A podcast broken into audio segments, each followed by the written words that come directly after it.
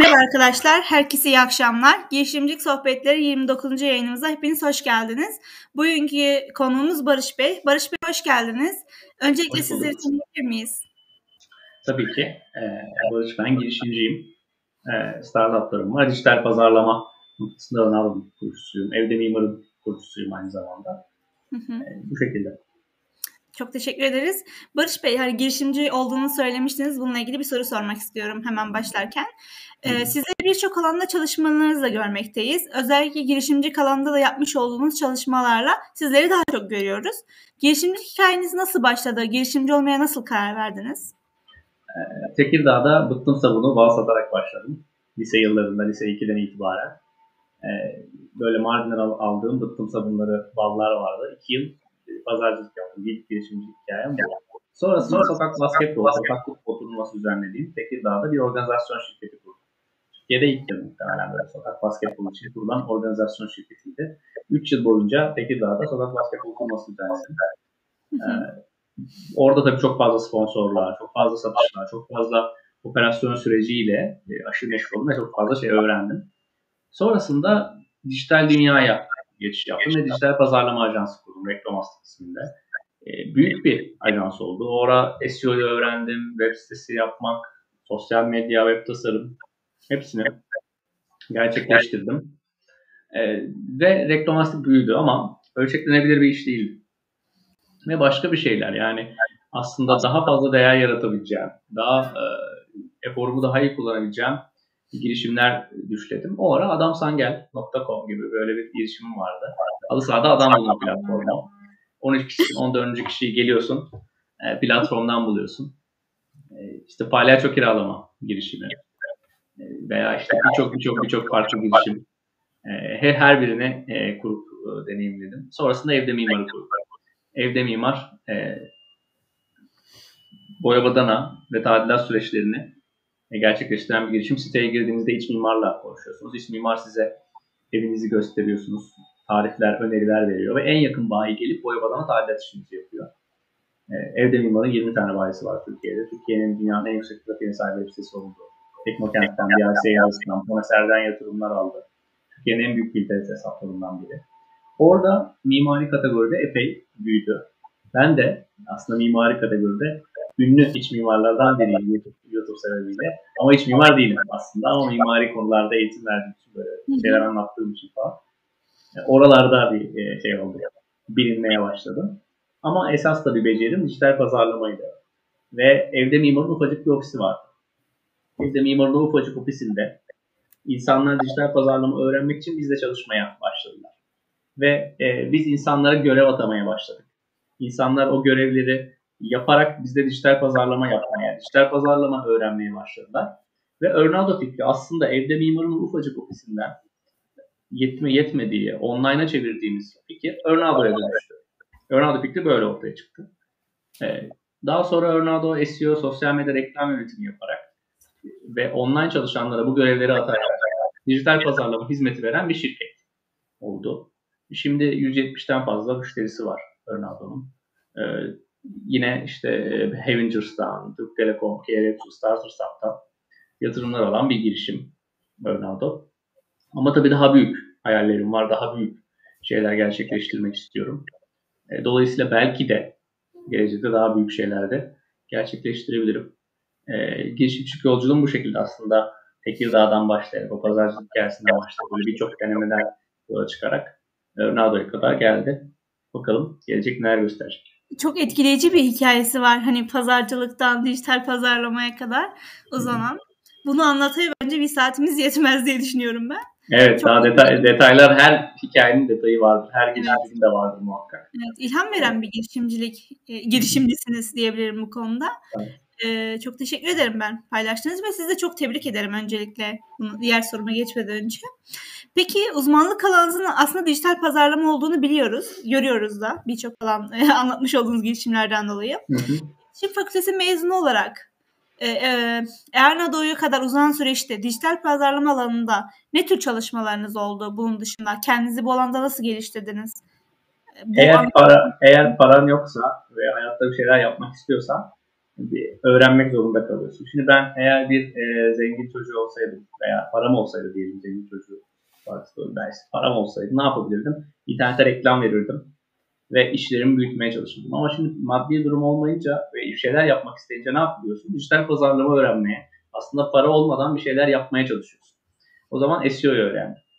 Sosyal medyada bir şeyler yapmayı öğrendim. İçerik üretmeyi öğrendim. YouTube videosu çekmeyi öğrendim. Bunların her biri aslında maddi kısıt olmadığı için, maddi kısıt olduğu için e, aslında daha rakiplerin önüne çıkmak adına benim öğrendiğim şeylerdi. Ben şimdi Türkiye'nin önemli SEO uzmanlarından biriyim.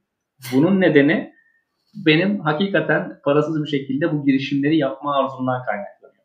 SEO öğrenmek zorunda hissettim kendimi. SEO öğrendim ve şu anda e, aslında parayla erişemeyecek bir noktada SEO konusunda bilgiye, birikime, başarıya sahibim. Ön adımın kuruluşu da buna e, şey, o, bunu oluşturan şeylerden biri. Dolayısıyla bir şeyler yapmak istiyorsan öğreniyorsun. Google var, YouTube var, her şey var. Deniyorsun, ediyorsun, çalışıyorsun. Mesela içerik yazmak SEO'da önemli şeylerden biri. Normalde girişimciler içerik yazmaz. Ben günde belki 5 tane, 6 tane, 8'e 10'a çıkan içerikler yazıyordum. Günde 10 içerik çok ciddi bir rakamdır. İçerik yazanlar bilir orada. Kendim tek başıma içerik yazıp hep başka bir şey yapmaya çalışıyordum. Bunlar işte bu işi geliştiren şeyler. Eğer bir girişimciler bir şeyden ilham almak istiyorsa bu böyle isteği, arzuyu ilham alabilirler. Anlıyorum. Yani gerçekten şu an şey gibi oldu. Şu an olduğumuz durumda gelecekte olduğumuz durumu çok etkiliyor ama bu etkilemesi bize bağlı olduğunu ben anladım anlattıklarınızdan. Hani bu durum bizi yani şu an size çok geliştirmiş. Şu an başka eminim birçok insan şey diyordu hani param yoktu yapamadım e, muhabbetine giren çok fazla insan gördüm ben. Hani ben buradan paranın da daha yani parasızlığın da başka yerlere getirebileceğini gördüm. Yani, yani ben burada bir felsefe de söyleyeyim kendi edindiğim. Her yoksunluk, her hastalık bir uyanıştır bence. Ben onu geçtiğimiz e, dönemlerde yaşadım. Mesela ev, evde mimarda pandemi süreci vardı. Evde mimarın zor bir dönemiydi. O evde mimarın zor dönemi Örnaldo'nun oluşmasına yol açtı bende. Veya reklamastikte ortaklarımla alakalı kötü bir ortak seçimi yapmıştım. E, o ortaklık seçimi aslında evde mimarın çıkmasına yol açtı bende. Dolayısıyla böyle hep her zorluk bir şeylere uyanmamıza, bir şeyleri yapmamıza aslında vesile oluyor. Bunun uyanıp uyanmamak bizim elimizde. Ama e, bu felsefeni de söyleyeyim sen söylemiştin. Yani çok teşekkür ederim. Benim için önemli bir felsefe oldu. Çünkü şu an ben de bir öğrenciyim. Benim de param yok. Öyle söyleyebilirim. Peki e, er, e, Ernado'ya geliyorum ben şu an. Şu an er, onun o girişimi ben hikayesini ve öyküsünü çok merak ediyorum. Hani dijital pazarlama alanında diğer platform veya rakiplerinizden farklı olarak ne tür imkanlar ve avantajlar sunuyorsunuz? Bunu da devamında sormak istiyorum. Ama öncelikle öyküsünü merak ediyorum. Doğma hikayesini. E, aslında evde mimardan çıktığını söyledim. Aslında evde mimarın ufacık bir ofisi vardı ve orada insanlar dijital pazarlama öğrenmek istiyorlardı. Biz onları online'a çevirdik. WhatsApp grubu Ve o WhatsApp grubundan onlara görevler atamaya başladık. Bir anda pek çok insan evde mimara çalışmaya başladı ve büyüdü. Biz o modeli Örnado'da uyguladık. Aslında firmalara bir sistem şu anda dijital pazarlama yol haritası oluşturuyor. Ve o yol haritasındaki görevleri Örni ismini verdiğimiz online çalışanlar var. Onlara görev atıyor. O online çalışanlar da o görevleri yaparak firmalara dijital pazarlama işi yapıyorlar. Böyle olunca rakiplerden daha uygun fiyatlı oluyor. Daha hızlı hareketler yapıyor ve daha doğru dijital pazarlama hareketleri yapıyor. Ve aslında kaliteli bir dijital pazarlama hizmetine böyle iyi bir yolculukta firmalara sunmuş oluyor. O yüzden de hızlı büyümesine yol açtı girişimin bu durum. Evet. Aslında bir yerde Ernado hani süreç içinde çıkan bir gelişim oldu o zaman. Bir durum vardı ve ondan hani aslında kendi kendi biraz ortaya çıkarmış gibi ve siz de oradaki evet. fırsatı görmüş gibi oldunuz. Anladığım evet, kadarıyla. Aynen, öyle oldu. Evet. Aynen. Anladım. Bunda, bu da güzel bir yetenek. Herkes göremeyebilir. ya her yoksunluk bir uyanıştır dedim ya. O yoksunluk evet kesinlikle öyle. Uyanmak gerekiyor. Sonra... Bence herkes şey yapabilir. Kesinlikle bu cümleyi ben bundan sonra çok kullanacağımı düşünüyorum. bu cümleyi. Şimdi Ernado dediğiniz gibi çok e, hızlı bir büyüme gösterdi ve yakın bir zamanda 250 bin dolarlık yatırım aldı. Bundan sonra Ernado'da nasıl gelişmeler bekliyor peki sizce? Hani bu gelişmeden sonra? Ya elbette ki büyüyecektir. Elbette ki teknolojisini geliştirecektir. Bazı kararlarını sistemin alıyor olması lazım örnelerle alakalı. Ve bazı şeyleri, dijital pazarlama hareketlerini hiç insan olmadan yapıyor olması gerekiyor. Bunu yapmaya çalışacak. Ronaldo müşteri sayısını arttırmaya çalışacak teknolojisine geliştirecek diyebiliriz bu yatırımdan sonra. Anlıyorum. Peki şöyle bir soru sormak istiyorum buradan. E, Ernado'yu nerede görmek istiyorsunuz? Hani hayalinizde nerede şu an? E, büyük bir konumda olduğunu biliyorum ama hani spesifik olarak söyleyecek olsanız nerede gör, görüyorsunuz? Hani hedefi olarak, hayal olarak nerede görüyorsunuz? Ben Örnado'da da bunu cevap veririm. O kendine de cevap veriyor sonra. Hı hı. Örnado pazarlama dünyasında önemli bir yerde olur umarım. Önemli bir e, girişim olur. Önemli başarılara imza atar. Burada bir yere gelir, şuraya gelir demek zor. Ee, biraz da o, yani unicorn olur inşallah diyelim. Unicorn hedeflerden biri. Hı hı. Ee, şeyim bu. Evet, Çok teşekkür ederim. Peki şimdi her girişimde önemli faktörler, hani her şey çok önemlidir ama önemli olan en önemli şeyden bir tanesi ekip kurmadır. Bir girişimci olarak iş modelinizin dışında ekibin önemini gerçekten biliyoruz. Peki girişimlerin ise en zor, en çok zorlandığı noktalardan bir tanesi de ekip kurmak. Ernado olarak nasıl bir ekibe sahipsiniz? Ekibinizi nasıl kurdunuz? Hani bunu sormak isterim. Çünkü evet. arkada hani bu kadar hızlı büyüdüğüne göre çok sağlam bir ekibin olduğunu görmemek yani görülüyor aslında görmesek de görülüyor. Evet, Örnado'nun büyümesinde e, ekibin önemi var. Ve e, e, ekip nereden geldi? Evde mimardan gelen bir ekip var Örnado'ya. Yani e, evde mimardan beri benimle çalışan insanlar var. Ve insanlar gerçekten severek e, o kültürle çalıştılar ve o kültür, o sevme, o birbirine yardım etme kültürü bugün yüzlerce Örnado'da, Örni'de birbirine yardım etme kültürü yayıldı. E, bu bir e, kültür dediğimiz hadise aslında insanların davranışıyla oluyor ve şunu demenize, bir şeyleri söylemenize, bir vizyonu aktarmanıza gerek kalmıyor. Yani evet arkadaşlar birbirimize yardım eden bir kültür yapacağız dediğiniz zaman olmuyor ama herkes birbirine yardım ettiği zaman, o vizyona inandığı zaman, o gerçekleştirmek istediği şeye inandığı zaman diğer yeni gelenler de oradaki insanlara uyarak aynı atmosferi, aynı kültürü oluşturabiliyorlar. Biz bunu Örnado'da oluşturduk. Ee, iyi bir ekibimiz var iyi bir kültürümüz var. Fakat tabii ki eksiklerimiz var ekip olarak. Tabii ki yanlışlarımız var. Çok fazla yanlış kararlar da verdik ekip olarak. Her startupta olduğu gibi. Örnado da bunlardan biri. Ee, ya umarım bu kültürü sürdüreceğiz ama girişimciler özellikle kültür oluştururken e, o karakteri, o da şeyi, vizyonu davranışlarına yansıtmayı ihmal etmemeliler yani. Evet, o benim vereceğim tavsiyelerden biri. Şu soruyu sormak isterim ben sizden bir girişim, e, başarılı bir girişim için sizce bir ekip nasıl oluşturulur? Ve bu kültür sizce nasıl oluşturulur ve nasıl korunur? Yani bunu sormak isterim sizden. Ben ortaklıkla ilgili cevap vereyim buna. Hı hı. Bence e, insanlar sevdikleri ve beraber vakit geçirmeyi sevdikleri, e, keyif aldıkları insanlarla ortak olmalılar. Eskiden bir görüşüm vardı ya yetkinliklerine göre ortak olun. Yani yazılımcıya ihtiyacım varsa yazılımcıyla, işte satışçıysa satışçıyla, donanımcıysa donanımcıyla ortak ol gibi bir düşüncem vardı eskiden. Ama şimdi kesinlikle birlikte çalışmaktan keyif aldığın, aynı vizyona yürüyeceğin, aynı tutkuya sahip olduğun insanlarla ortak olmalısın. Çünkü sen o insanla birlikte kendini geliştirebilirsin. Yazılım öğrenebilir, donanım öğrenebilir, satış öğrenebilir. Her şey öğrenilebilir ekip içerisinde. Her şeyin bir çözümü var. Ama birlikte çalışma kültürünün, birlikte mutlu olmanın, birlikte hayal kurmanın, birlikte tutkuyla çalışmanın bir çözümü yok.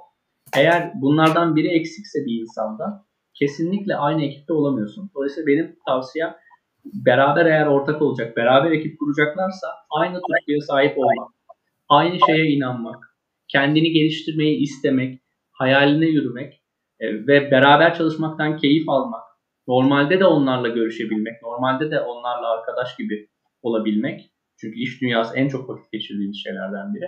Dikkat etmesi gereken şeyler bunlar girişimciler. Evet anlıyorum. Teşekkür ederim. Bu zamana kadar duymadığım bir şey söylediniz. Hani arkadaş olabilmek kavramını kullandınız.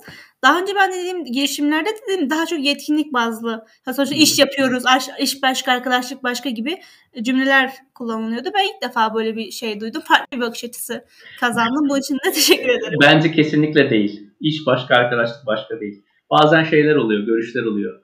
Ya işte işte anlaşamıyoruz ama işte katlanıyoruz birbirimize ya işte şöyle bakış açımız farklı ama iş dünyasında bunlar olur.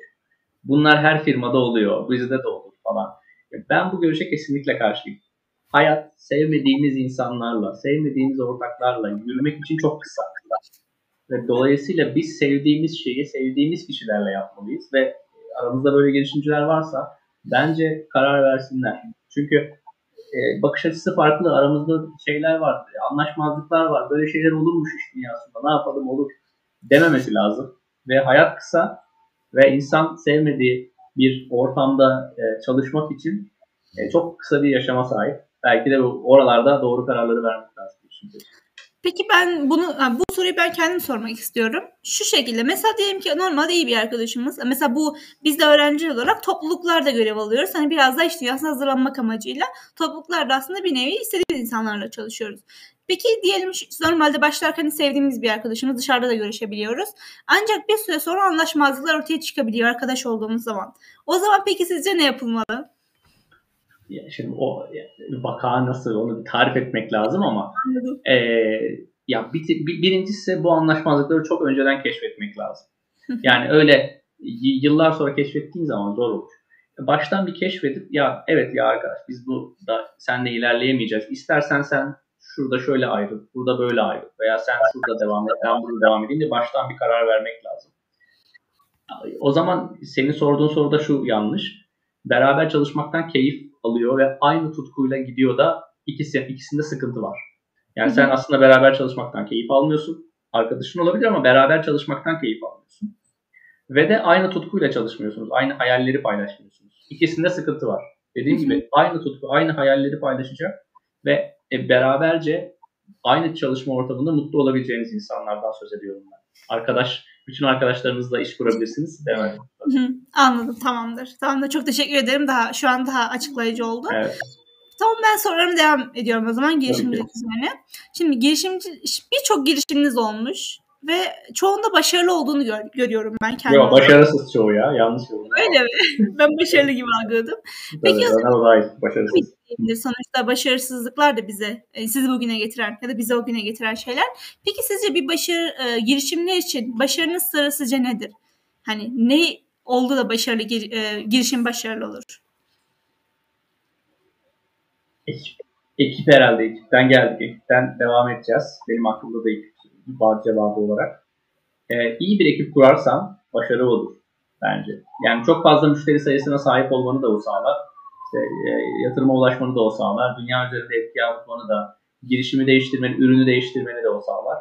Dolayısıyla iyi bir ekip kurabilme meziyeti paradan çok değerli. Yani çok 10 milyon dolarınız olsun iyi bir ekip kuramazsın gerçekten. O bağı kuramazsın. O yüzden başarı iyi bir ekip o kültürü oluşturmaktan geçer. O yüzden onu sağlamak lazım. Önce ekip, ürünü falan filan halledersin böyle beraber. Aynı tutkuyla çalışabileceğin insanlar var. Bu çok değerli. Allah nasip etti bana böyle bir şey. Yani ben aynı tutkuyla çalışacağım insanlarla e, beraber bir şeyler yapmayı nasip etti. İnşallah daha da e, İnşallah. devam ederiz üstüne. İnşallah. Peki buradan şöyle bir soru sormak istiyorum. Bir girişimci veya bir, bir girişim fikri ne tür zorluklarla karşılaşıyor ve bu zorluklara karşı nasıl çık e, nasıl başa çıkabilirler? Şimdi siz de bir sürü girişim kurdunuz ve bir sürü zorlukla karşılaştınız. Mesela örnek verebileceğiniz birbirine benzeyen aslında temelde şu zorluklar çıkıyor. Dediğiniz bir zorluk var mıdır? Ve bu zorluklar nasıl başa çıkabilir kişiler?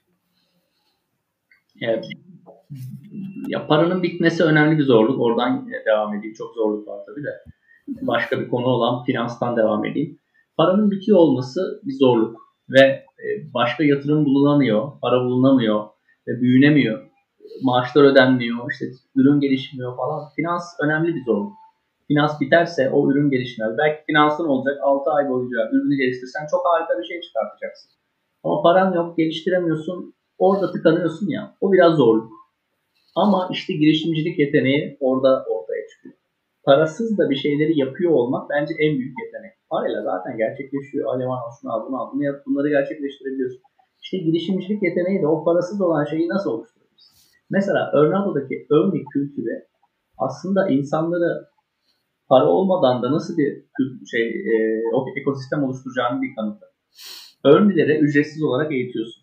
Bir para vermiyorsun ücretsiz olarak eğittiğin örneklere iş geldiği zaman para ödeyerek onlara da bir para vermiyorsun. Yani ekip bulma ve ekibi maaşlı tutun, tutma ile ilgili bir para ödemiyorsun.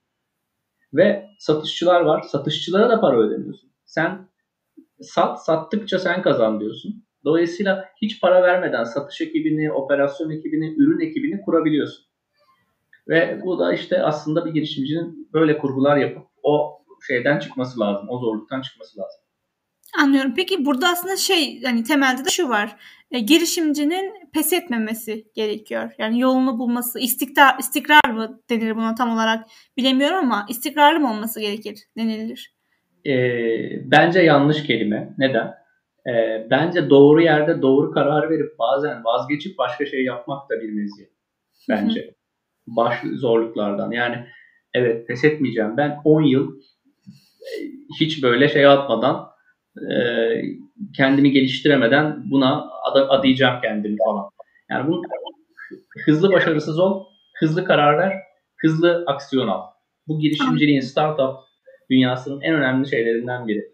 Pes etmemek böyle falan bunlar böyle biraz kişisel gelişim noktaları falan ama e, doğru karar vermek lazım yani. Eğer sen orada çözülemeyecek bir sorun görüyorsan, ciddi bir şekilde sorun görüyorsan, çözebilmek için uğraş.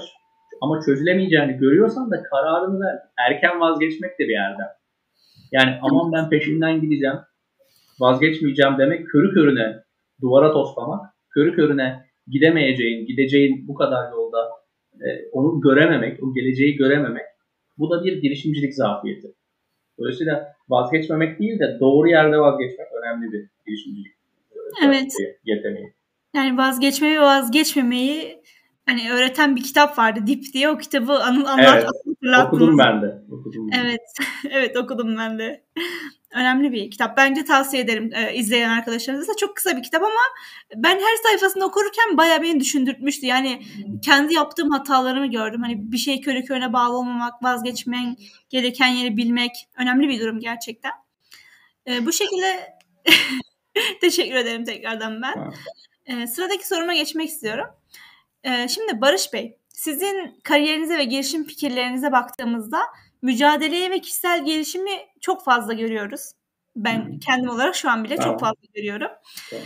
Bir girişimci için kişisel gelişim ve network'ün önemi nedir sizce? Network'ün e, diyelim e, önemi çok o kişisel gelişime de gelelim.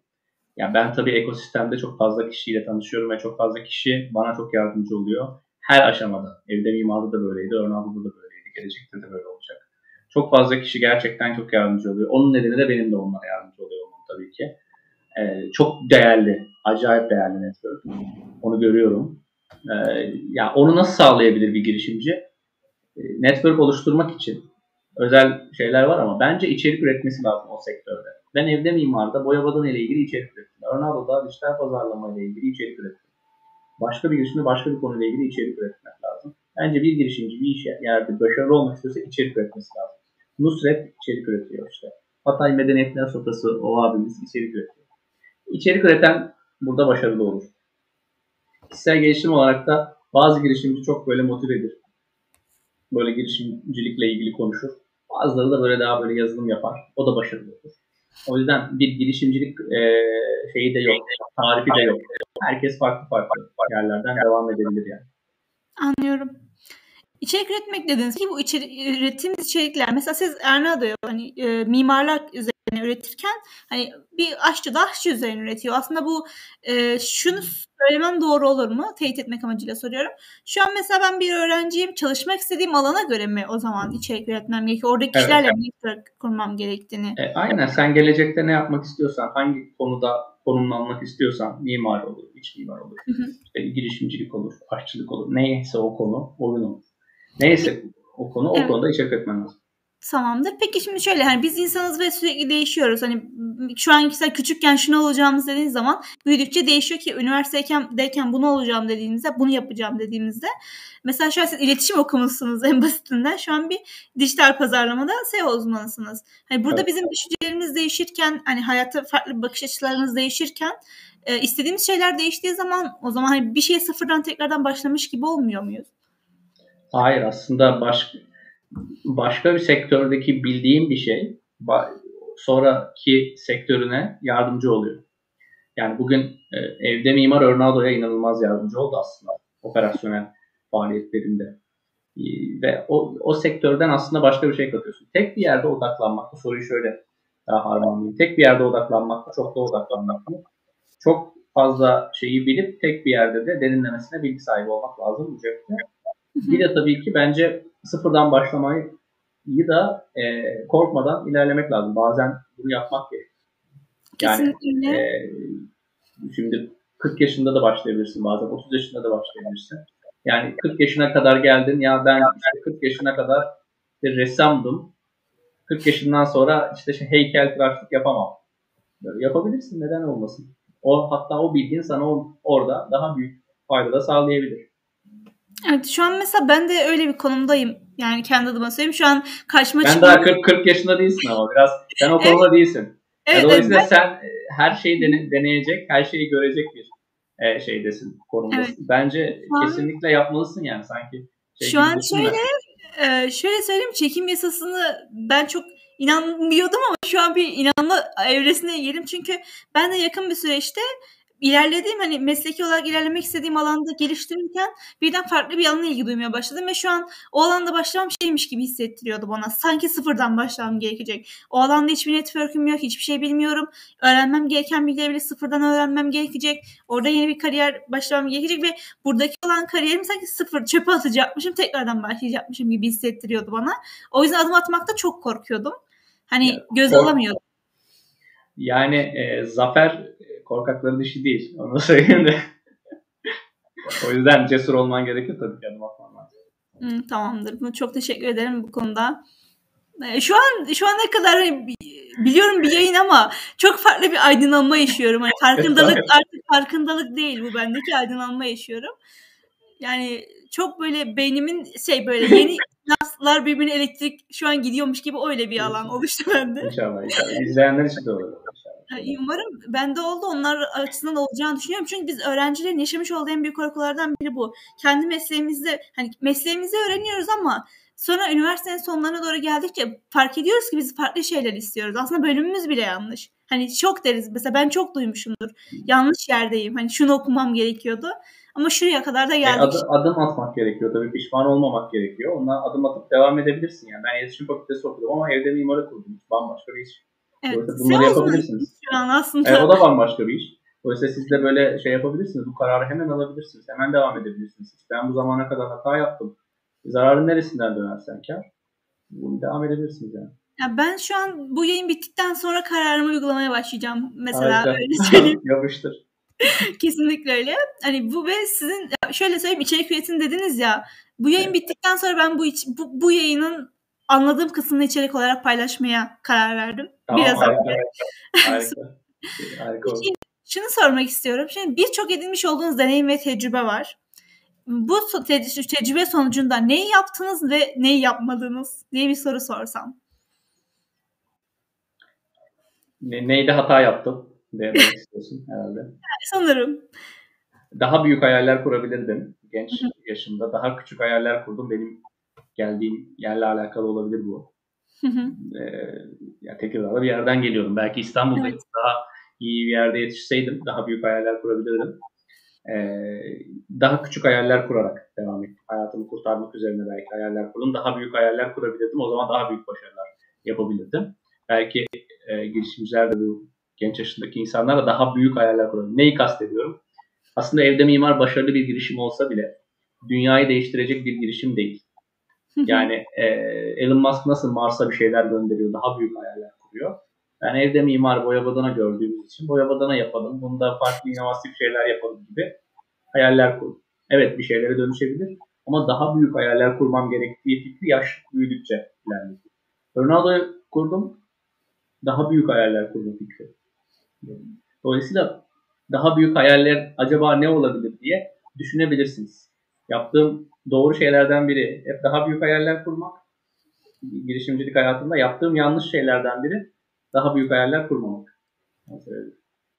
Çok şu an çok ilginç bir denge oldu. şey oldu tavuk mu yumurtadan çıkar yumurta mı tavuktan evet. çıkar gibi bir şey oldu. Bu üzerine düşünülmesi gereken bir şey ve kişinin düşünmesi gereken bir olay olduğunu ben anladım. Peki ben de aslında aynı durumdayım. Şu an cid- çok ciddiyim. Gerçekten farklı bir ya ilk defa bu kadar farklı bir yayın yapıyorum kendi adıma söyleyeyim. Çok fazla konu karladım ama ya şu an gelecekteki kendimi görüyormuşum gibi hissediyorum erkek versiyon evet. olarak. Çünkü ben de Kahramanmaraşlıyım ve bir köyünden geldim. Hani o köyde de hani şöyle e, bırakın kız okumayı liseyi bitiren yok doğru dürüst. Hani ben de şu an bunu fark ediyorum. Benim kurduğum hayaller çok küçük geliyor. Şu anda bana küçük geliyor daha büyük hayalini kuruyorum ama dediğiniz gibi o kadar büyük değil. Hani mesela bunu ben kendim adıma söylüyorum. Bütün konuklarımız da illaki dinleyecektir. Ben zaten bitince bütün arkadaşlara bu yayını atacağım. Diyeceğim gidin izleyin. Kendinize gelirsiniz diye. Bunlara peki şu an benim üniversite arkadaşlarım dinlediğini düşünerek soruyorum. Biz peki daha büyük hayaller kurmak için nasıl yapabiliriz bunu? Yurt hani dışındaki şeyleri inceleyeceksin hemen bölüyorum. Hemen yurt dışındaki girişimleri, dünyada ne oluyor? İşte Crunchbase'i var, Angel List'i var. Dünyadaki en iyi girişimler yazacaksın geçen yıla falan. Ne yapıyorlar dünyada? Dünyadaki en büyük yatırım alan girişimler neler? En iyi girişimciler kimler? Bunlar neyle uğraşıyorlar? Buna kafa yorup bununla alakalı şey yapıyor olman lazım ve geleceği hayal ediyor olman lazım. Ya mesela işte Türkiye'de şimdi konuşuluyor ya yani İHA, İHA'lar, SİHA'lar falan yapılıyor diye. Evet. Yani bizdeki o Selçuk Bayrak da 2002'de 2003'te başlamış bu işlere. 2005'te başlamış.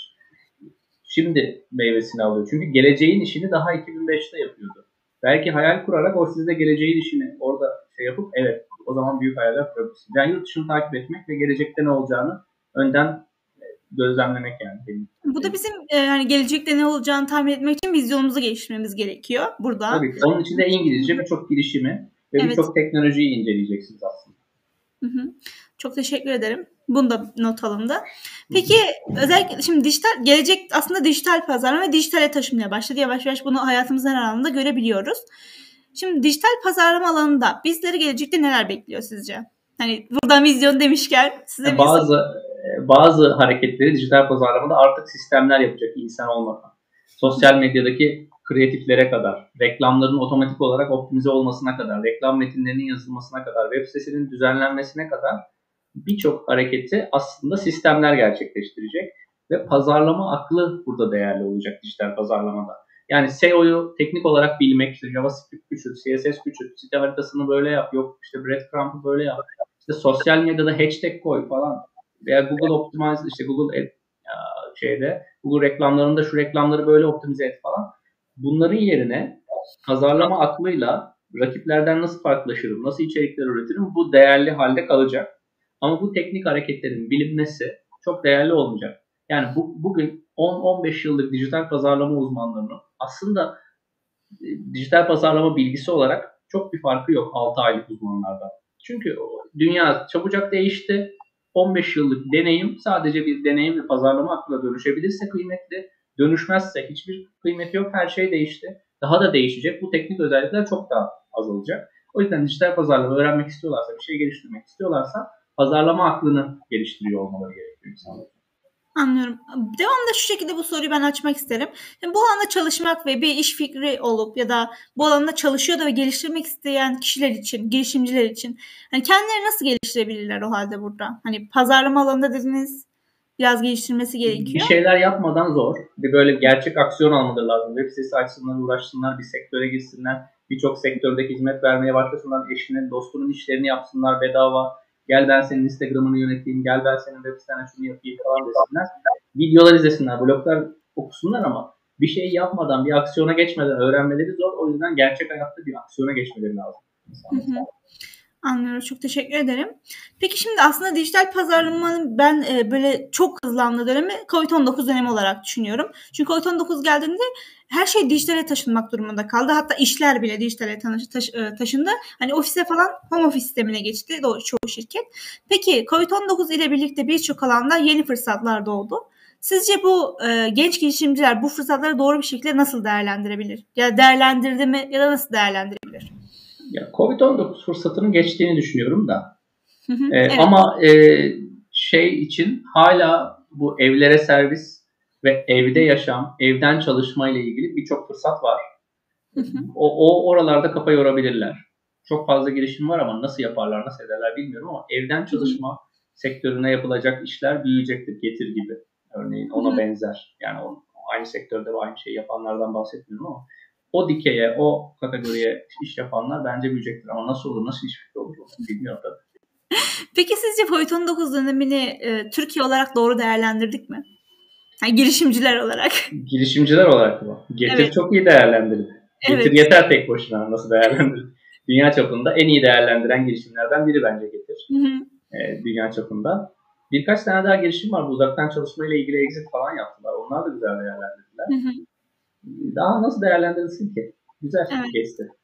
Girişimcilik. Peki girişimcilik sektörüne sizce son zamanlarda ne tür değiş gelişmeler, değişmeler oluyor? Ya, ya bu şeyler çok hoşuma gidiyor kitlesel fonlama işleri. kitlesel fonlamalar da artacak e, platformlar. Onlar çok hoş. Harika. Onların çok artması lazım. Yani onlar onlar çok güzel iş yapıyorlar. Yani o yatırımcıların e, kasvetli havasından yani mesela Ronaldo'da biz bir yatırım aldık 8 ay sürdü. Onun öncesi de var 4 ay falan. Bir senedir yatırım alıyoruz. Yani ama kitlesel fonlamaya giriyorsun. 2 haftada onun öncesi var falan. 1,5-2 ayda bütün yatırım sürecinin tamamını hallediyorsun. E, harika bir şey. Yani girişimcilik için. Bütün girişimcilik ekosisteminin önünü açan bir şey kitlesel fonlama. Evet. Kesinlikle o konuda çok haklısınız. Aslında giderek de arttığını düşünüyorum ben son zamanlarda bunun. Hı, tabii ki. Tabii. Evet. Son olarak yani sonlara doğru gelirken birkaç sorum daha var.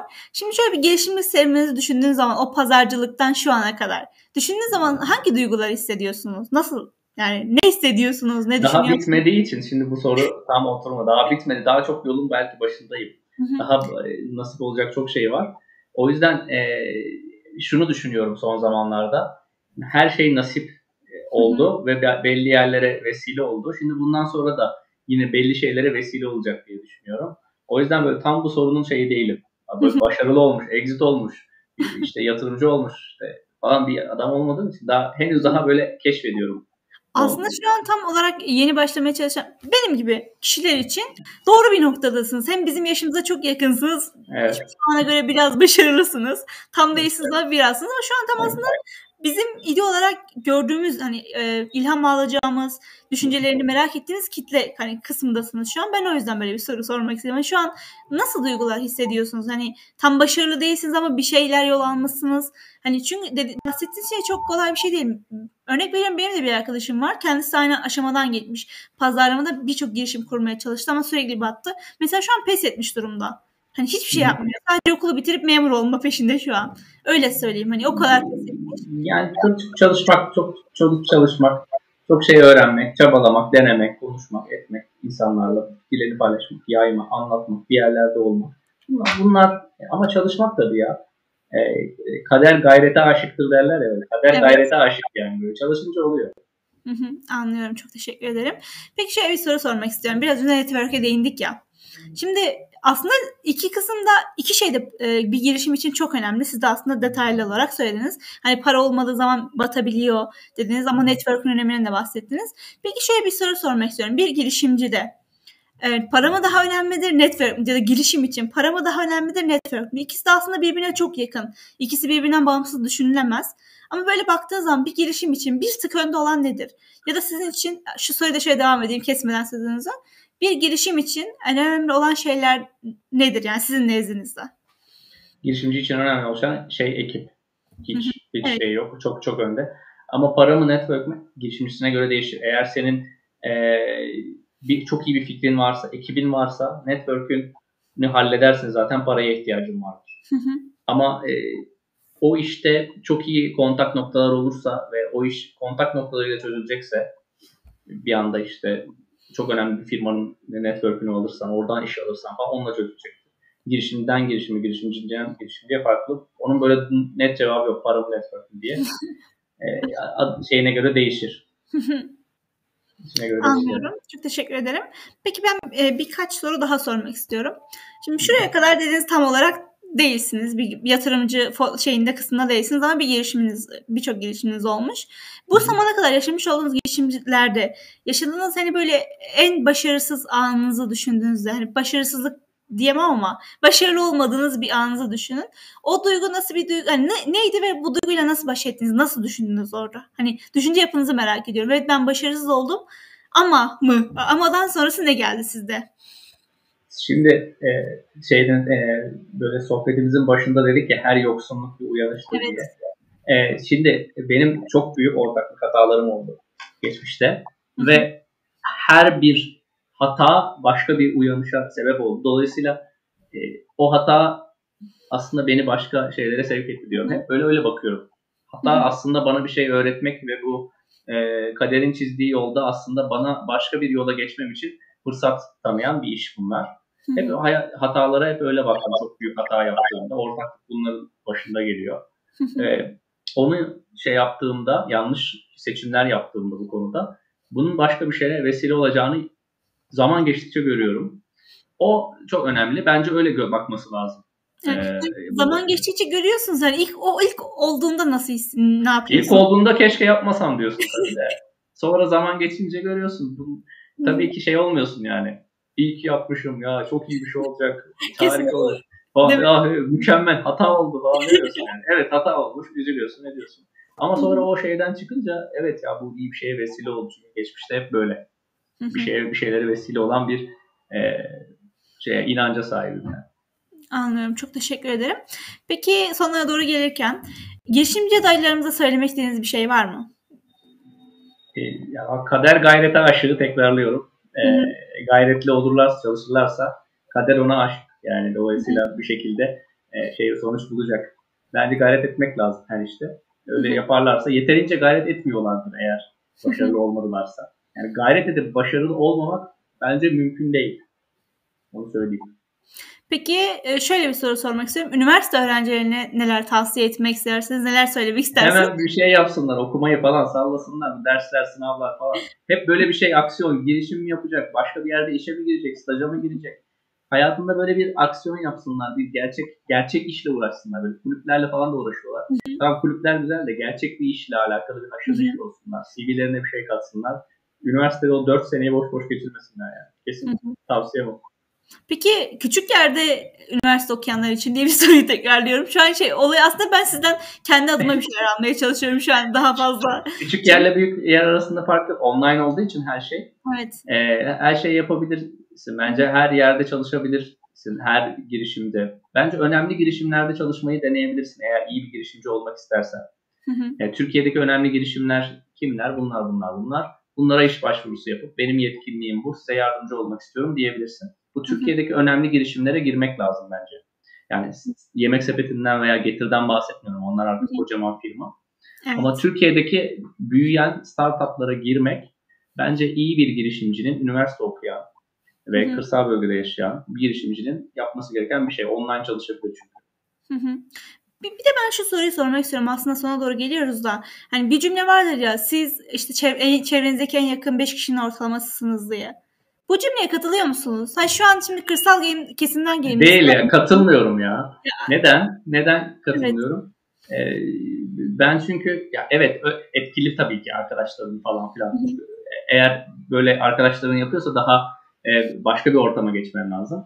Ama bu arkadaşlarımla takılıyorum. Ben bunlar gibi olacağım falan dememek lazım. Böyle de olmuyor.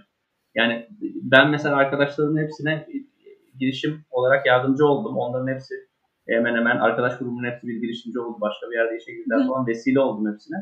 E, o benim için çok mutluluk verici bir şey arkadaşlarım buna vesile olmak. Ama o arkadaşlarım şey olmadı tabii ki. Beni geriye götürmedi. Veya ben arkadaşlarım sizde takılmıyorum ya falan demedim. Böyle bir şey söz konusu değil.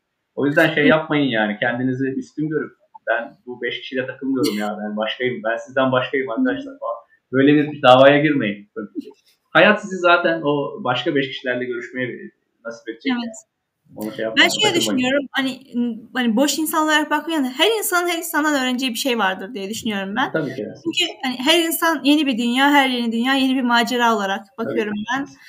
Ve son olarak şimdi izleyicilerimiz var. Onlara önermek istediğiniz kitap, film, podcast her şey olabilir. Şu an benim için en önemli noktalardan biri aslında bu. Hani bize okumamızı tavsiye ettiğiniz kitap, film, Dip, Dip kitabı güzel kitaptı. Onu konuşmuştuk. Dip kitabı evet. güzel, güzel kitap. Outliers e, podcast'ı var, kitabı var, seslendirmesi var. Ona bir bak bakılabilir. Film en sevdiğim film Will Smith'in e, Umudunu Kaybetme. Kesinlikle evet. izlemediyseniz izleyin. Kesinlikle. O, onu evet izledim. O da onu da sevdiğim filmlerden öyle söyleyebilirim. Hı hı.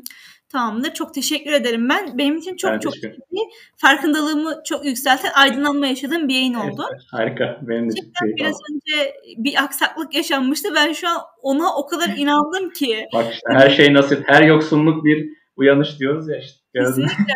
Şu an onu çok yaşadım. Ben çok teşekkür ederim. İzleyen arkadaşlarımızla çok faydalandığını düşünüyorum. Dediğim gibi ben zaten bitirdikten sonra bütün arkadaşlarıma göndereceğim. Evet. Benim gibi düşünen. Diyeceğim gelin bakın burada başka bir şey var. Çok teşekkür evet. ederim ben gerçekten. Hem yayınımıza katılmış olduğumuz hem de sorularıma cevap verdiğiniz için. İnşallah. Ben de çok memnun oldum. Görüşmek üzere arkadaşlar. Akşamlar dilerim.